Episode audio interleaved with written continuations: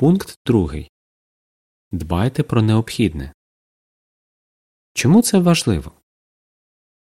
На жаль, навіть у спокійні часи багато людей ледь зводять кінці з кінцями, а в час кризи прожити стає ще важче. У кризовий час ростуть ціни, зокрема на їжу, одяг, житло. Росте безробіття і зменшуються доходи людей. Можуть постраждати підприємства, заклади та установи, житлові будинки та інше майно. Це призводить до зубожіння населення. Зверніть увагу пережити складні часи легше, якщо мудро розпоряджатися грошима. Економічна ситуація мінлива, гроші і майно можуть втратити свою цінність. Існують речі, які не купиш за гроші, наприклад, щастя і міцні стосунки в сім'ї. Що можна зробити зараз? У Біблії говориться Якщо маємо їжу й одяг, будьмо цим задоволені. 1 Тимофія 6.8 Потрібно відрізняти свої бажання від потреб. Це особливо важливо, коли доходи зменшуються. Проаналізуйте, без чого ви могли б легко прожити. Щоб не погіршити своєї ситуації в майбутньому, не варто купувати того, що вам не по кишені.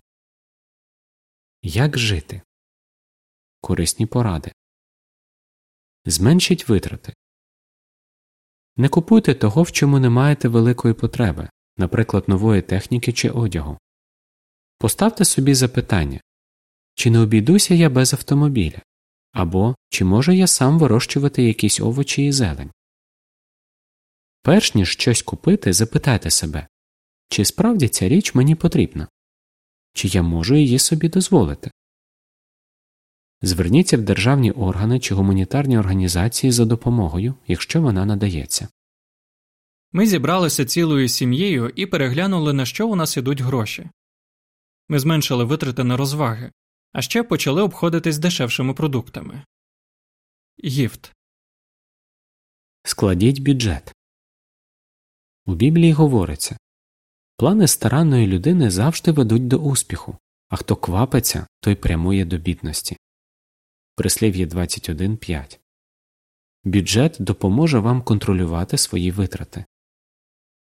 Спочатку запишіть, які доходи ви плануєте отримати цього місяця. Потім складіть список поточних витрат і проаналізуйте його. Після цього порівняйте свої доходи з витратами і, якщо потрібно, подумайте, як скоротити витрати. Кожного місяця ми записуємо наші доходи і витрати. Ми намагаємося відкладати якусь суму на непередбачені випадки і складаємо список того, що нам потрібно купити. Завдяки цьому ми не переживаємо, чи нам вистачить грошей. Карлос Не влазьте у борги, заощаджуйте. Зробіть усе, щоб віддати борги, якщо вони у вас є.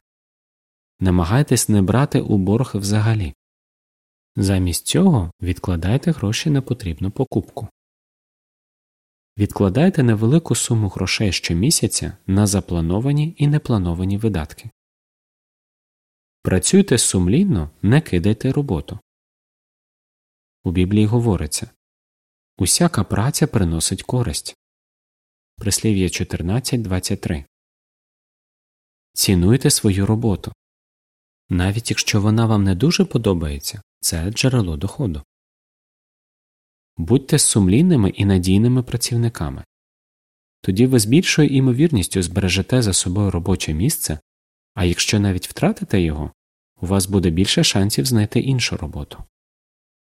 Я беруся за будь-яку роботу, навіть якщо вона мені не подобається або зарплатня невисока. Я завжди працюю на совість добре і якісно. Дмитро. Якщо ви шукаєте роботу, не сидіть, склавши руки. Пропонуйте свої послуги навіть тим фірмам і установам, які не давали оголошень про те, що їм потрібні працівники. Розкажіть родичам і друзям, що вам потрібна робота. Будьте гнучкими. Навряд чи ви відразу знайдете роботу своєї мрії. Дізнайтесь більше. Прочитайте статтю Фінансові труднощі як вижити, коли грошей стає менше Введіть назву статті в поле пошуку на сайті JW.org.